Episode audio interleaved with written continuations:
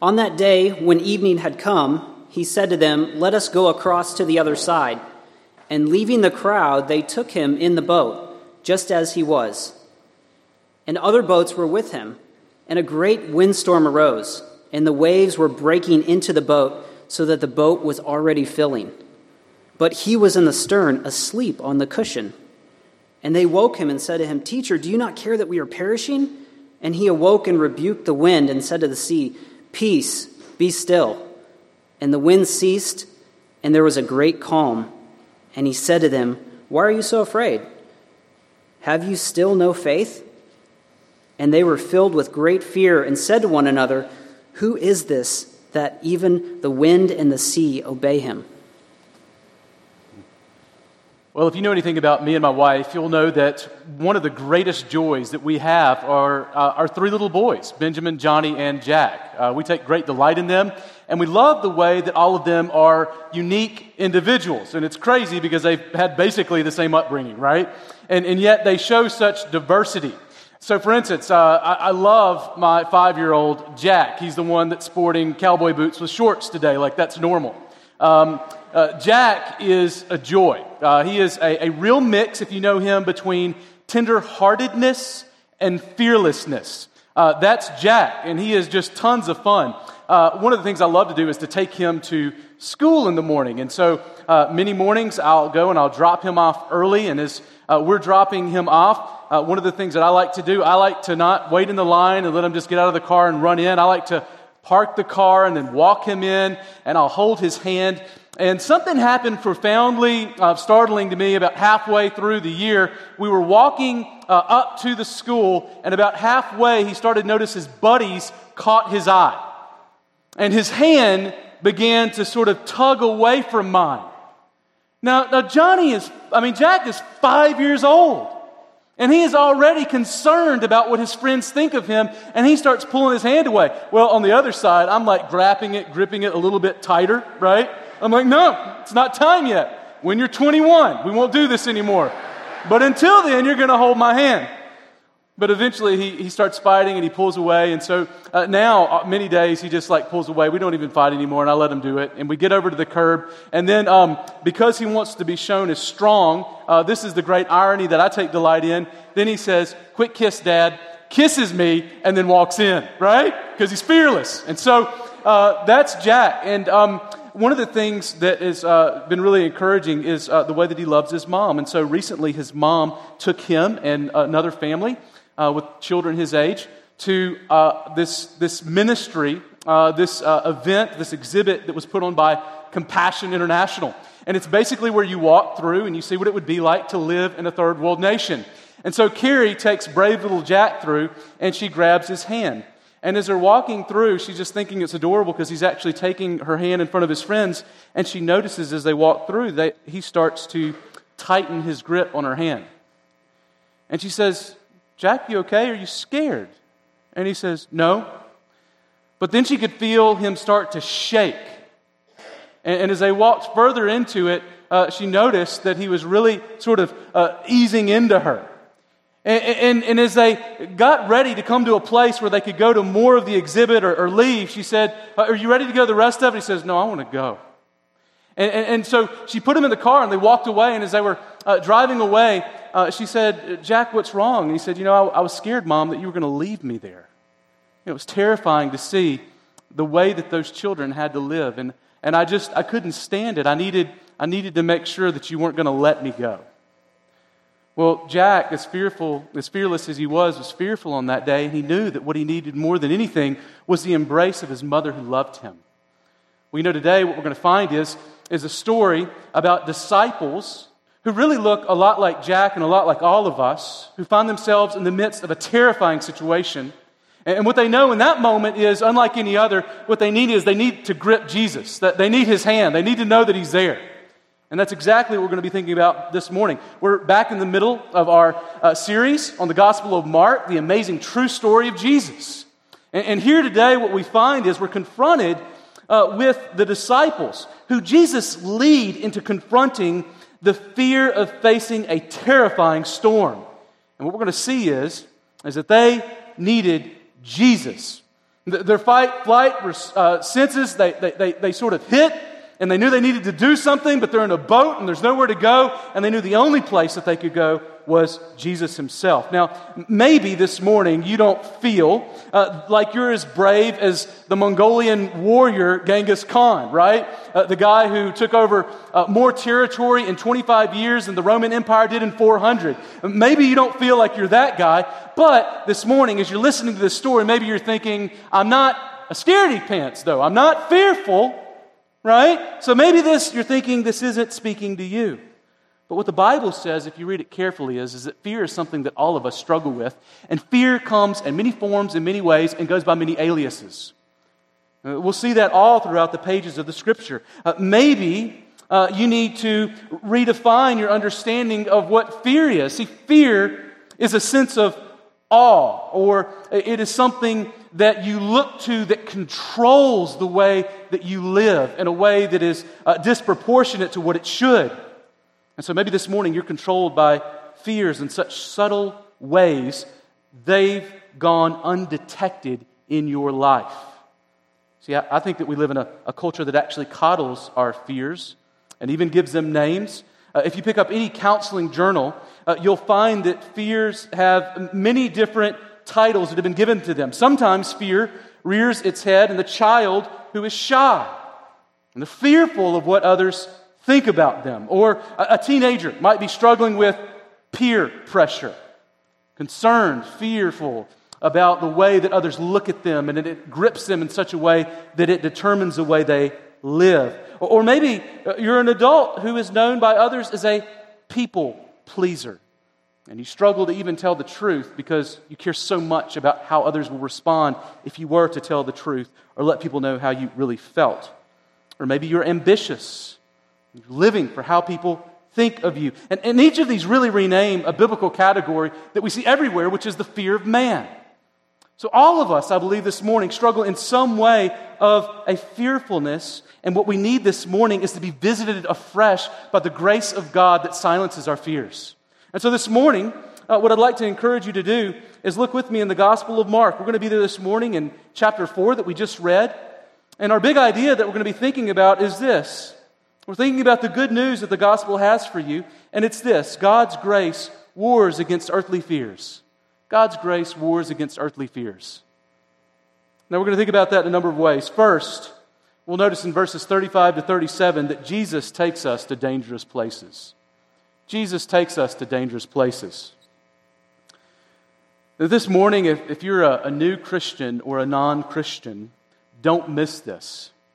See, following Jesus is simultaneously the safest and the most dangerous calling in all of the world. You, you should expect, if you're going to follow Jesus, uh, that you are going to face your greatest fears. If you're living for Jesus, you're going to be confronted by the things that you fear most. And that's exactly what happens to the disciples who are with Jesus after a long day of teaching as he's sitting in a boat on the Sea of Galilee and he is uh, preaching in parables to all of those who are on the shore. And Jesus says, let's shove off and go. And, and that's exactly what happens to the disciples uh, as they are uh, going in this journey in the boat. And we're told in verses 35 to 37 what happens. Uh, Jesus tells these disciples after this long day of teaching, uh, look there with me in verse 35 and 37 to what happens.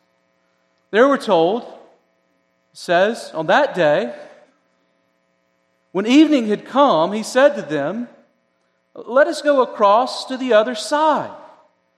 And leaving the crowd, they took him with them in the boat, just as he was. And other boats were with him, and a great windstorm arose, and the waves were breaking into the boat, so the boat was already filling. And what a terrible scene. You'll remember that Jesus had his disciples with him on that day in that boat. And of those disciples, four, four we know at least, were fishermen. Peter, James, John, and Andrew. They were experts at sailing and fishing in this very sea, the Sea of Galilee. It was not an unusual experience for them to be out on the water. They knew this, this great resource, this lake resource, where they would uh, receive fresh water and fish. In fact, it's the deepest freshwater lake in the world, and it's surrounded by hills, creating a natural amphitheater which really was helpful for Jesus as he taught. But the Sea of Galilee also, also had a reputation for being dangerous and it was notorious for horrific 70 mile per, hour hurricane like winds that would erupt from nowhere, creating waves that would uh, sometimes grow to five to 10 feet tall. You can imagine how terrifying that would be if you were in a small 15 passenger boat. Just think about it. A category one hurricane uh, says that you're going to have winds from somewhere between uh, 75 and 95 miles per hour. Imagine, imagine you taking your kayak or your canoe out on the lake, and all of a sudden, a category one hurricane hits you. That's about where they're at. About five miles short of that uh, the winds hit. It is a terrifying experience. I mean, wouldn't that be absolutely horrific? Let me ask you a quick question before we move on. How did the disciples end up in that storm? What does the story tell us? I'm sure some of you are sitting there thinking, well, that's an easy question, thank you. They took a boat, duh, right? Well, no, let's, let's think a little bit more deeply about it than that. That's true. But Jesus led them directly into the heart of that storm. Jesus was the one who said, let's go from here to there. And of course, when you go from here to there, you usually take a straight line and Jesus takes them right into the heart of this storm. Now, why do you think that Jesus would do that? Well, here's a tip it's not because Jesus was a carpenter and not a fisherman, so he didn't know any better. See, Jesus was fully man, but he was also fully God. And he knew that that route would encounter the storm. And don't miss this very important, I think, central detail about this story. The storm the disciples faced that day did not represent an unforeseen interruption in what Jesus expected to be a smooth trip from one side to the other. Hear me, this storm was the main point of Jesus' journey on that day. It was the main point for Jesus, and it was the main point for the disciples. And catch this Jesus knew the disciples would see him more clearly, more clearly than they ever had before, in the eye of that deadly storm than they would ever have seen him on the peaceful shores of Capernaum. He wanted them to have their full gaze zeroed in on Jesus on that day so that they could see him in a way that they had not looked to him before. And he wanted to show them something that they had yet to see in him about his character, about who he was. And we see Jesus ourselves also, brothers and sisters, more clearly in the fearful storms of this life than we do on the peaceful shores of our daily experiences. Sometimes we need the storm to see Jesus. It's not that he's more visible it's that we're looking harder. See, that's, that's why we need the storm. It's not that he becomes more visible to us, it's that we look more deeply and hard at him and trust in Christ with our lives, promises to take us to dangerous places. Friends, you need to know that. You know that, that this is exactly the message of the Bible from the, the front to the back. Now, I, I know that you probably, you've heard a lot of stories, a lot of sermons. I've heard a lot of sermons about how Jesus always promises to carry you through any storm, and that's so true. But I think it's incomplete. Jesus also promises to lead you to storms that he will lead you through. I love the promise that Jesus makes to believers in John 10 28 to 29. I love it. Uh, he makes uh, this promise that He will always carry us through any storm that we go. It's a glorious promise that we don't want to let go of. Uh, John 10 28 to 29, Jesus says, I give them eternal life, and they will never perish. And no one will snatch them out of my hand. My Father who has given them to me, He is greater than all. And now He is able, nobody is able to snatch them out of the Father's hand. Now, do you see the image of security here? He's going to carry you through anything. He says that first, uh, we are in the hands of Christ the Son. And he says, if that's not enough for you, we are also in that in the hand of God the Father. Now, there is a, uh, I mean, you just get the image. There's a, a double clutched grip that God has on you. He's not going to let you go. And we are told that Jesus, the Good Shepherd, has a white knuckled grip on Christians that none could snatch them away from him. And if that's not a good enough, God the Father also has a grip on us. That's why nothing can separate us from the love of God and his omnipotent hand. But don't miss this the same Jesus that will lead us through the storms of this life, he will also lead us to them. So, just like my wife Carrie led Jack through that scary exhibit and circumstance, Jesus will not only lead us through terrifying circumstances, he'll lead us to them. And catch this. I don't know all of the reasons following Jesus can lead us to the fearful realities of this life. Uh, experiences like fatal diseases. Uh, maybe this morning uh, you have had some kind of experience in the past with a natural disaster that has claimed your goods or people that you love. Uh, maybe you have lost children or spouses, or you are single and lonely, or, or whatever it is. You, are facing uh, experiences that, in your eyes, are fearful beyond belief to the point that you almost are paralyzed. And God, He's wise beyond all of our collective wisdom.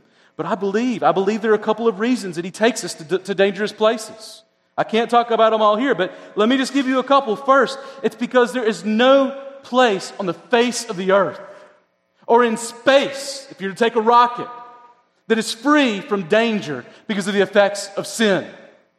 As you walk through this life, you will, in Christ, see the sin and the brokenness and the fallenness of this world more, not less.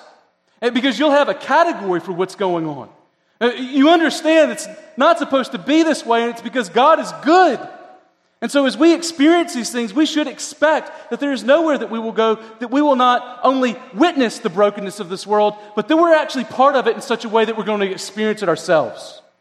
But there's a second thing that we need to, to recognize for the reason of us, uh, us be confronted with the tragedies and the, the fearfulness of this life. It's, it's that we need to recognize that our story doesn't end here. Brothers and sisters, our story it doesn't end in this broken world. That's not where we're going. See, this, this is just the beginning. And there's a third thing that we need to know uh, that between now and when Jesus gets back to fix everything and to set it right, He will never let us go from now until then. So don't let go of Him, right? And isn't that what He's saying? Don't let go of me. I'm not going to let go of you. And Jesus brings us to the storms of this life because that's where we begin to grip His hand with the intensity that our neediness really demands. See, Jesus says to you, I believe, the same thing that John Calvin says that, uh, that God said to Abraham when he called him to leave everything he knew to come and follow him and face difficult circumstances. He says, I want you to close your eyes and take my hand. You know, I know that what I'm asking you to do is fearful, and you're looking at the world outside and where you're going, and it's terrifying, and I want you to close your eyes and I want you to trust my voice. Trust that I am who I say I am uh, more than you trust what you see with your eyes. Brothers and sisters, we wake up each morning with that fresh call from Christ to close our eyes and take his hand and obey him and follow him in ways that will bring glorify him day in and day out. Trust the voice of God and take the hand of God. But second, we see here in verse 38, we see that faithless fear says Jesus doesn't care. Faithless fear says Jesus doesn't care. Did you see that? So you can imagine chaos is breaking out on the, the surface of this boat with these uh, very well trained fishermen and others. And the waves, if you've ever been on a boat, you've, you've probably been in, in, in the ocean and you've noticed how the boat can rock back and forth.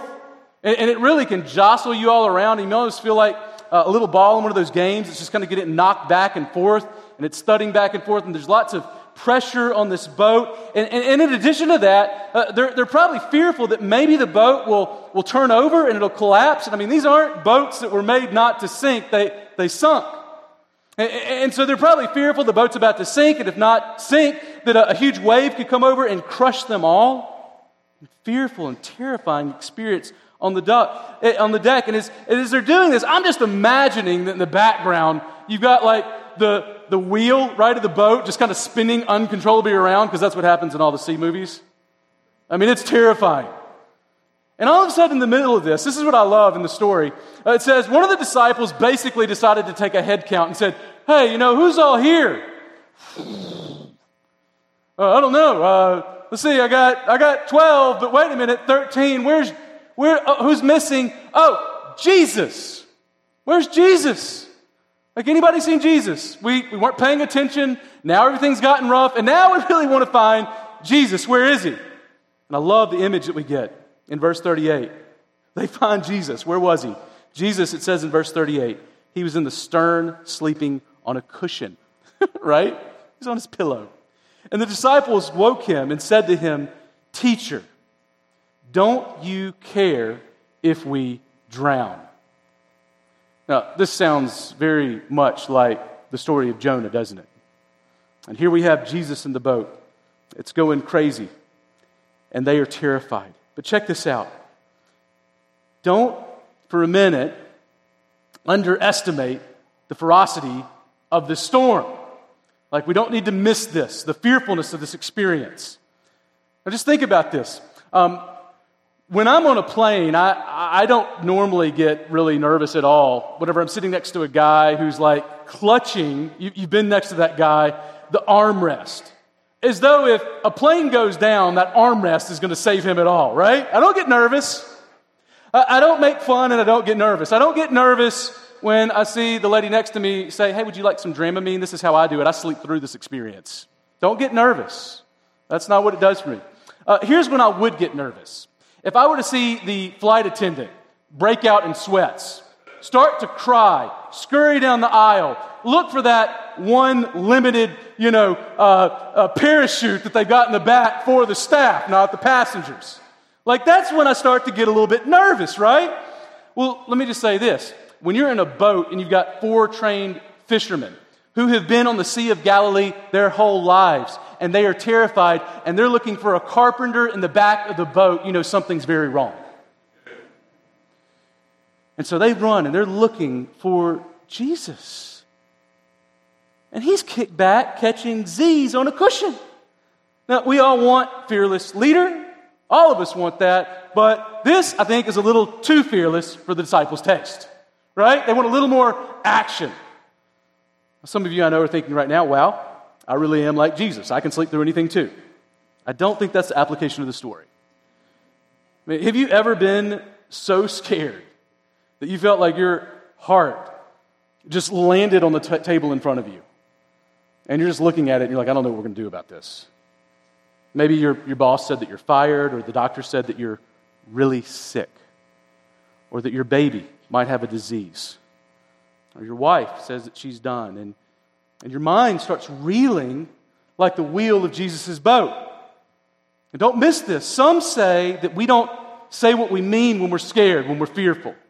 Like, hey, don't, don't really take into account what people say when, when they're afraid. Like, that's, that's not the time to really be listening close. And I think that that's a good point if you're trying to counsel someone like they need to be loved and cared for. But as for us, as we are experiencing the fear ourselves, we need to know that sometimes that's when we speak most clearly about what we believe. And to be sure, when we walk into the terrifying circumstances of the lives of others, it's not time to start correcting one another. But to be honest, sometimes it's before the terrifying storms of this life and all the, the most terrifying storms that this life has to offer that we say what we truly believe about God. You know, we get scared and it pops out. And neither in all of its powerful, frail beauty, it's exposed, and all of its ugliness. Notice that the disciples' hard hearts are on display here as they ask question, a question that I believe many of us might be asking this morning. Maybe not in this exact way, but in our own colorful way. And what do they ask Jesus? When they wake him up, they say, Teacher, don't you care if we drown? Just think about it. Something paralyzing hits you. And haven't you asked this question? I mean, somewhere in there, maybe it's your first question or second, maybe it's somewhere deep in the dialogue with God, you start asking, Teacher, don't you care if we drown? Now, you might be asking some variation of this question this morning amidst both the great or even the more subtle fears of life. And maybe you're asking right now, Jesus, don't you care if I drown? Because it feels like he's asleep in the, the back of the boat in the midst of your storm, right? Now, I, I, remember uh, during the, the recession that hit in 2008 and 2009, uh, I, was, I was a green pastor, just like coming out um, uh, I, I, dealt with some of this uh, early on, um, this recession uh, in whenever I was in Florida.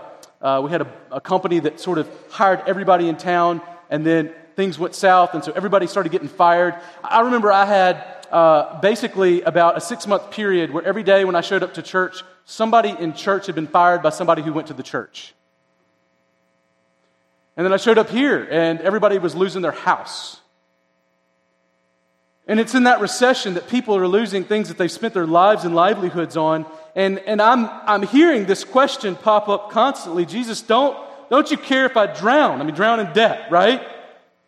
I've had many friends lose homes and retirements that they had worked their whole lives for. And counseled many where they were asking in one way or another, Jesus, do you care if I, I drown? Or as my wife, as she was going through chemo and radiation, countless surgeries, I heard my own heart begin to scream out, Jesus, don't you care if we drown? Or maybe you're facing a more subtle psychological fear this morning, like knowing that you have lost your wife or your husband because you were too proud and cruel or neglectful.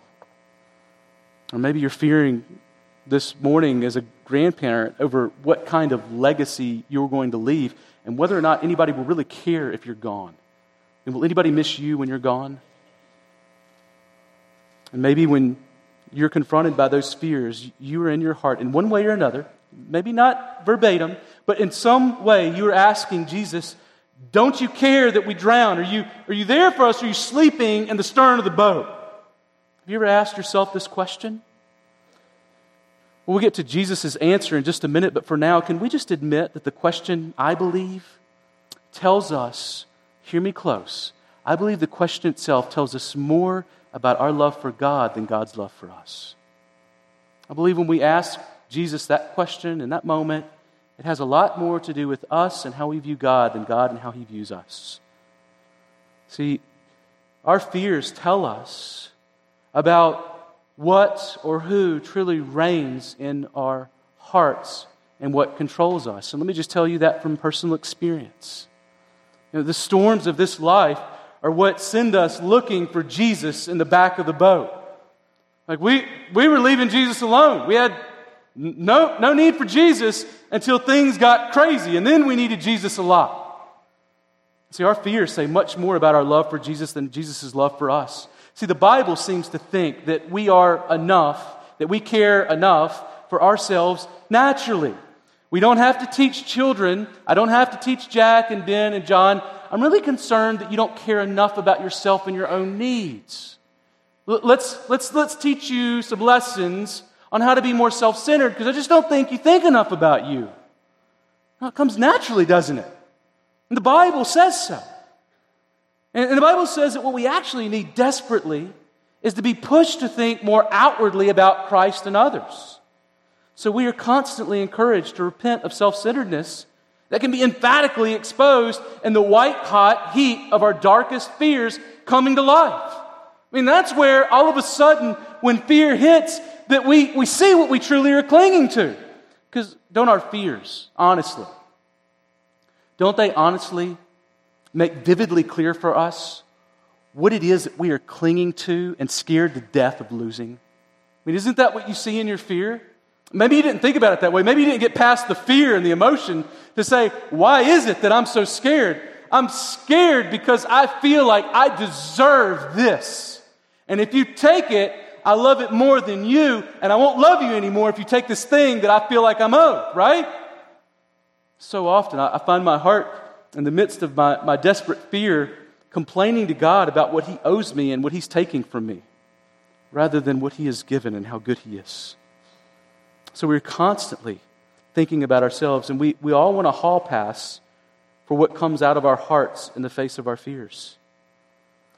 But 1 Peter 3:14 tells us, "But even if you should suffer for what is right, brothers and sisters, you are blessed. Do not fear what they fear the world." Do not be frightened. In Matthew 10:28, do not be afraid of those who kill the body but cannot kill the soul. Rather, be afraid of the one who can destroy both soul and body in hell. See, many of our fears tip us off that we need to repent of needing others and other things too much. We fear and are controlled by all kinds of good things.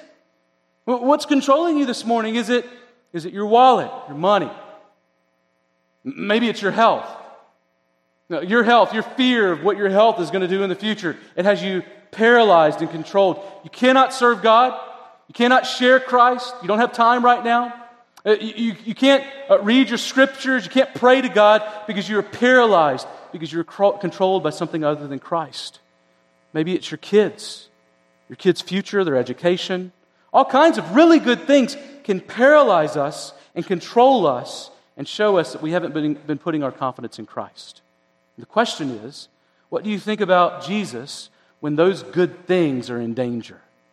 Do you still see Jesus as altogether glorious and good and powerful? Or is it just a quick reason not to believe that God is who he says he is anymore? So notice Jesus' response to the disciples, questioning Jesus' care for them in verses 39 to 41. Look what he says. It's not quite what you'd expect. But he says the fear of the Lord casts out fears. Like your problem with fear is that you're not fearful of the right things. Let me show you what the right thing is. And here Jesus doesn't answer the disciples' question, but here's how he responds to the question. He says, uh, look in verse 39 to 41 at what he says. It says in verse 39 that Jesus awoke and he rebuked the wind and, the, and, and said to the sea, Peace be still. And the wind ceased, and there was a great calm. He said to them, Why are you so afraid? Have you still no faith? And they were filled with great fear and said to one another, Who then is this that even the wind and the sea obey him? Who is this guy? Now, you would hope that they would know at this point. But Jesus has already showed who he is, right? I mean, Jesus, he's He's like Superman. He's the guy who fights back demons. He's the guy who heals the sick. He is the miracle worker who can feed those who are hungry. Th- this man is a unique, one of a kind kind of guy. And you're thinking, if anybody knows who this man is, it's the disciples. But do you see the unique power that he puts on display here that he has yet to show? As the wind wails and the waves rage, Jesus rebukes the wind, saying, Quiet. And the waves saying, be still. And here's what happens both stop dead in their tracks, like trained dogs. Sit, boom, still. Now, that must have been an amazing image. Can you imagine? I mean, if you've ever been in an ocean, you know that if waves come, it takes a while for them to stop. But here, Jesus is like a light switch. You're off, and they're done, and it's still. See, Jesus, he shows that he has a unique kind of authority. I mean, what kind of authority does this man have? And why does it say that he rebukes these waves and this wind? Well, Jesus, we know, has come to undo the works of Satan and all of his devices, including using storms to afflict the people of God. And so Jesus pushes back sickness and demons and catastrophes as a small keyhole, small keyhole like glimpse into the future that he is ushering in. He says, I'm going to give you a moment to see what is going to be forever. And then Jesus turns and asks them, and I love this. He looks at the disciples after doing this, and he says, Why are you so afraid? Why is there great fear in you in verse 40? Now, this is a word I love, this word for fear. It just means cowardly. And they are so cowardly. And he says, you know, basically, if you thought that they were afraid during the storm, these disciples, and they were, once they see Jesus go dog whisperer on the wind and the waves and commands them to sit and they obey, verse 41 says they were terrified. In fact, in the Greek, this word for terror comes from repeating the word phobos, the same word that we get phobia from. It's repeated twice. So they were doubly afraid. They were afraid, afraid. Speaking of this text, Pastor John MacArthur says the only thing worse than having a storm outside of your boat is having God in your boat. And that's an occasion to be fearful of. See, the transcendent God drew near to the disciples in that little boat to respond to their question with a question Do you still have no faith? Notice he doesn't say a little faith. We know what a faith of a, a mustard seed can do. He says, Do you not have no faith? And don't miss this. For Jesus, their fear was an issue of faith. Our fears are an issue of our faith. they are not a, a morally neutral issue. Our fears really speak to how we view God the Father and His Son and the Spirit. Now, did they trust in the sovereignty of God? Did they understand who Jesus was? He's the God man. And, and the fear of the Lord is, is here a, a yet another way to speak of faith, right? Fear of the Lord is the beginning of knowledge, it is the beginning of wisdom, so says Proverbs. Jesus is the wisdom of God. He is God's clearest revelation of himself in whom all the glory of God resides. Like that's who he is. So the question is Uh, these, these folks are invited into the fear of the Lord and that faith trust that Jesus is king. See, we, we need to fear the Lord. Now, of course, we know that our fear of the Lord, it is not the fear that, say, you would have of a monster where you're terrified because it's a powerful being that is not good.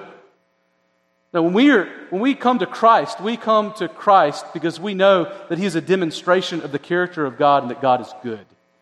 That He is inviting us to become children of God so that He can set His love on us in the same way that we would set our love on our children times infinity. And so the invitation to come to Christ is really an invitation to fear the Lord, not as a monster, but as a child fears and respects and holds in awe a parent.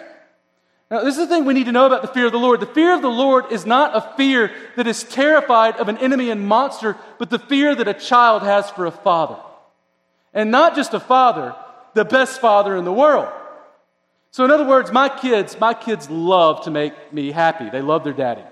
As insufficient as I am, as flawed as I am, uh, they think I'm great. Uh, they think I'm like Superman. There is nothing like coming home in my house and having my boys run up and say, Daddy! I'm like, yes! Everybody should greet me like that. Just boys, they love you.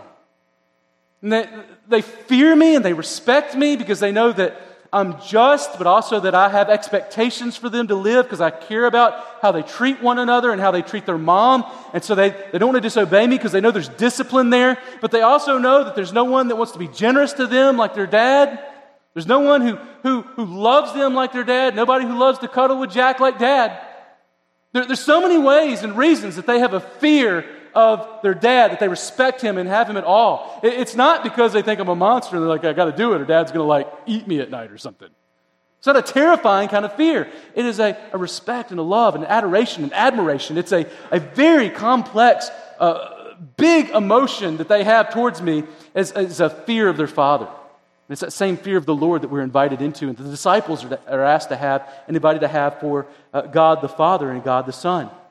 See, what we need to know is, is that Jesus shifts the conversation from fear to faith for a very important reason. It's because it's the fear of the Lord that dispels all other fears and frees us from the tyrants that we treat as gods. Let me say it again. Uh, it's the fear of the Lord that dispels all other fears and frees us from the tyrants that we treat as gods. That's what he wants to introduce them to. I want you to know a greater fear that will set you free. It is the only being that you can fear that actually will leave you better than when he meets you. Only God does that.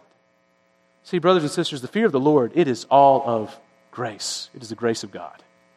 It is the grace of God that we are entered into a fear of the Lord that brings us hope and not terror, that gives us Christ and not God's wrath. What a joy. It's the fear of the Lord that silences our mutinous hearts that look to dethrone God and leads us to death. There was another sailor who saw this keenly. John Newton, a pastor who also wrote many hymns, hundreds of hymns. He, John Newton, wrote Amazing Grace. And I love the second stanza of Amazing Grace. He says, It was grace that taught my heart to fear. You see it? Grace. Grace did that. It taught me to fear. Then he goes on to say, What? And grace my fears relieved. You see it? Grace taught my heart to fear, right? Right? And, and grace my fears relieved. It did both. How precious did that grace appear the hour I first believed. See, God's grace wars against earthly fears. And catch this we fear a lot of things that we shouldn't, and don't really spend enough time fearing the things that we should. And see, Jesus would later answer the, the disciples' question That question that they asked, Jesus, do you care if I drown? He answers that question. He answers it at the cross, doesn't he?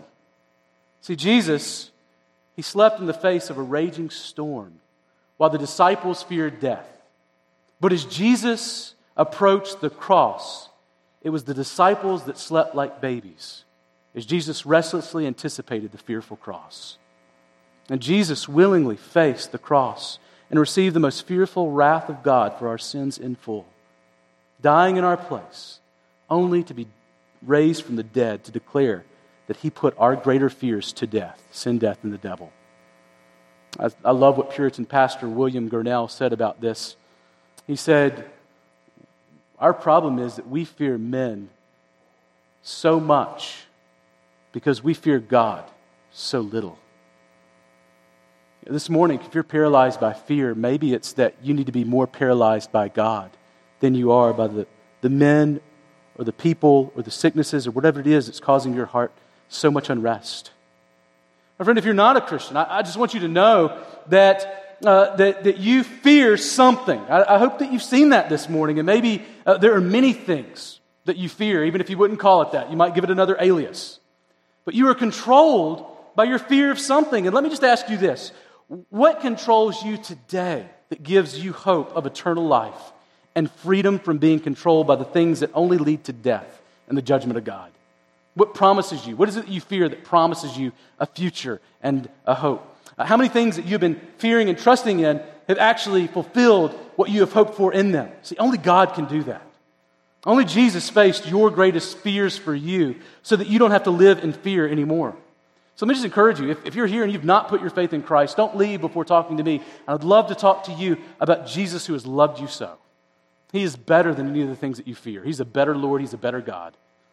But also, Christian brothers and sisters, uh, I believe there's a way that we, we should think about this ourselves. Uh, how can we cultivate a fear of the Lord in our hearts? Let me just leave you with a few ways that you can cultivate fear of the Lord in your hearts. the first is always, right? Pray. And why do we remind you week after week that you need to pray? Because we're so prone to forget what we need to do, aren't we? Like pastors need to be reminded to pray. People need to be reminded to pray. We need to be reminded to pray. But we need to pray. The Holy Spirit loves to make much of Jesus. Jesus, who is both the lion and the lamb. He is fierce and gentle. And we need to be reminded that we serve a Savior who is mighty and powerful and able to save.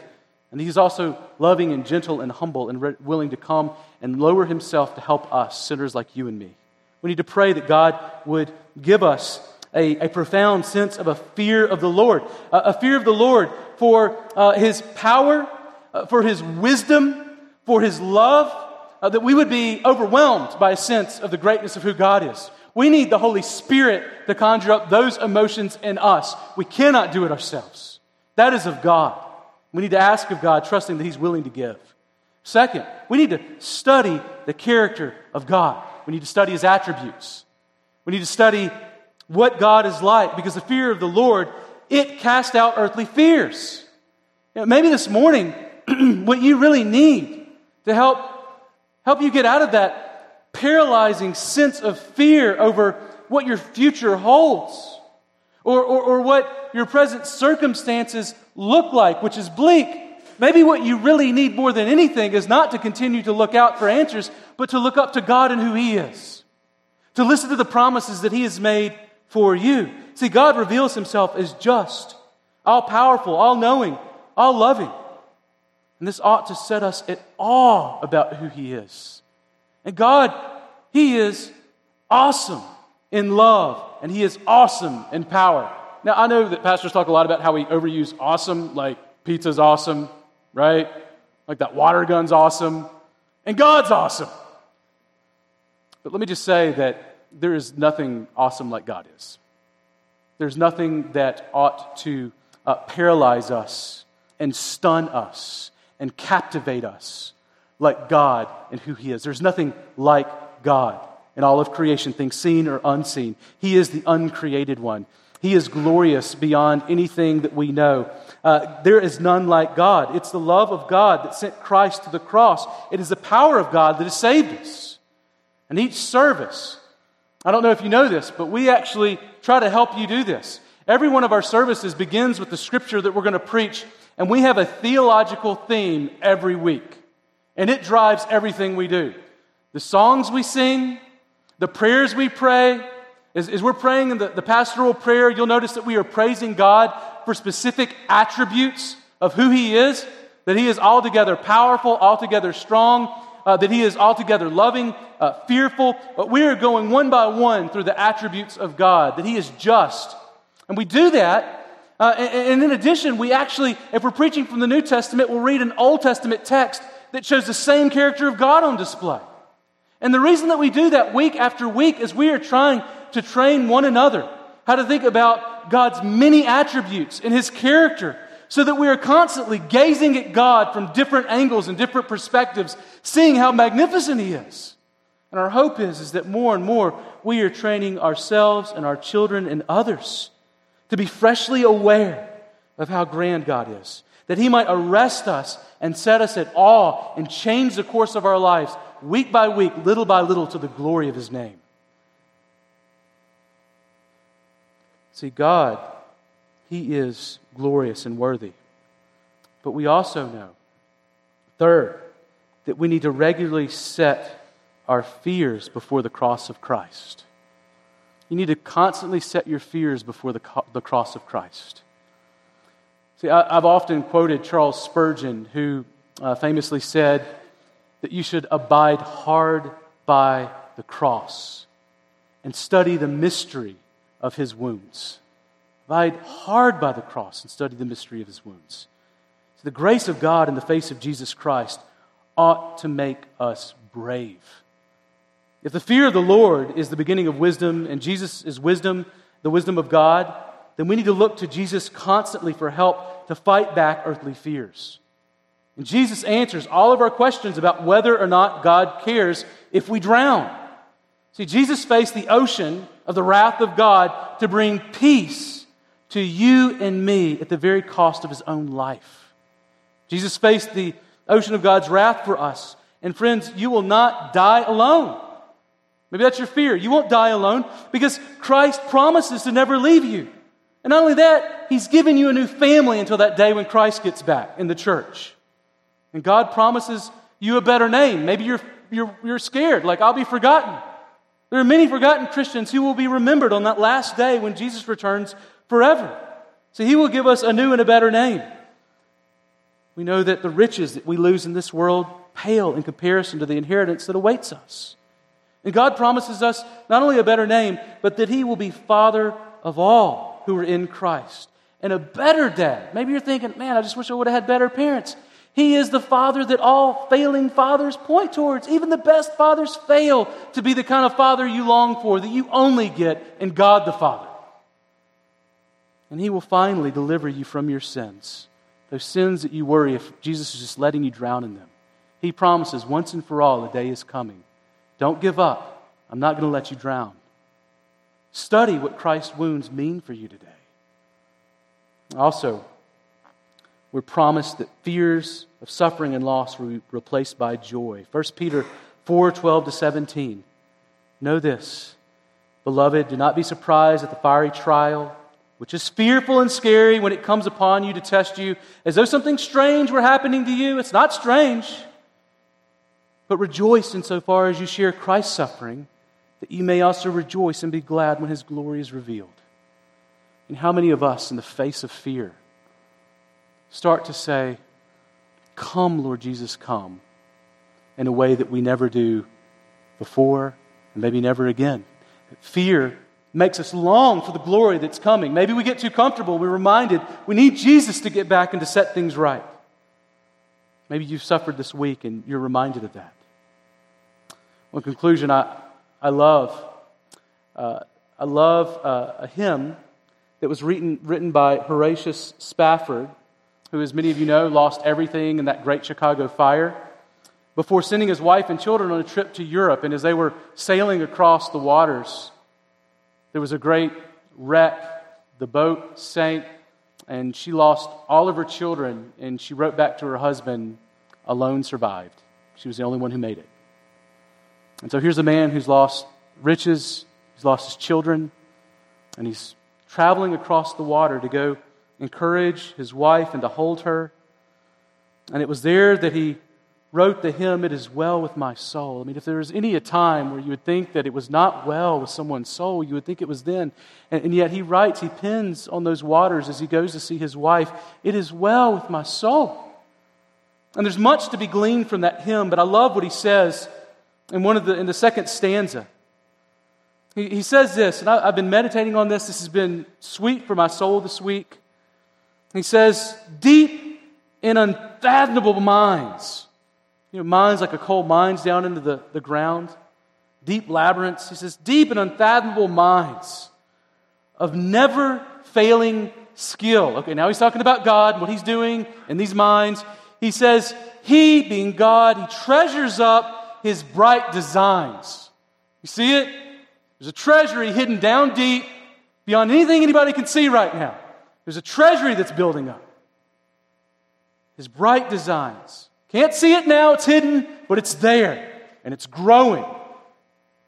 And he goes on to say, He treasures up his bright designs and works his sovereign will. You know, we, we won't see those designs until we get to heaven, and we might not ever see all of those designs. But what we can trust in all of the fearful circumstances that we face in this life, the fearful losses that are taken from us, that we're asking, does Jesus care if we drown? What we can know the Bible's answer to that is, is that God is treasuring up majestic, spectacular plans, weaving together things as our sovereign, wise God in ways that we could never imagine. And one day, one day, they will be on display. And we will be surprised and amazed and rejoice, and we won't believe it because it's amazing, except that God said it, and so we know we got to. Friends, that's what we long for. So today, if you're, in, if you're fearing, know this. There is a greater fear that eases all fears, and that's the fear of the Lord. It is grace that fights back and wars against the fears that paralyze you in this life. Let's pray.